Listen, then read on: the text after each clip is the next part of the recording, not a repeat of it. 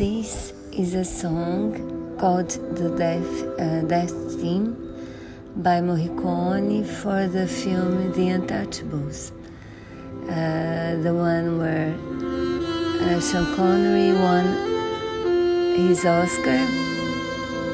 A wonderful film, very sad, and it's a coincidence that it was on my iPod today, the day when Sean Connery died.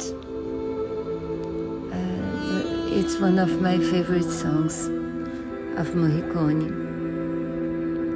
It's so sad but so lovely.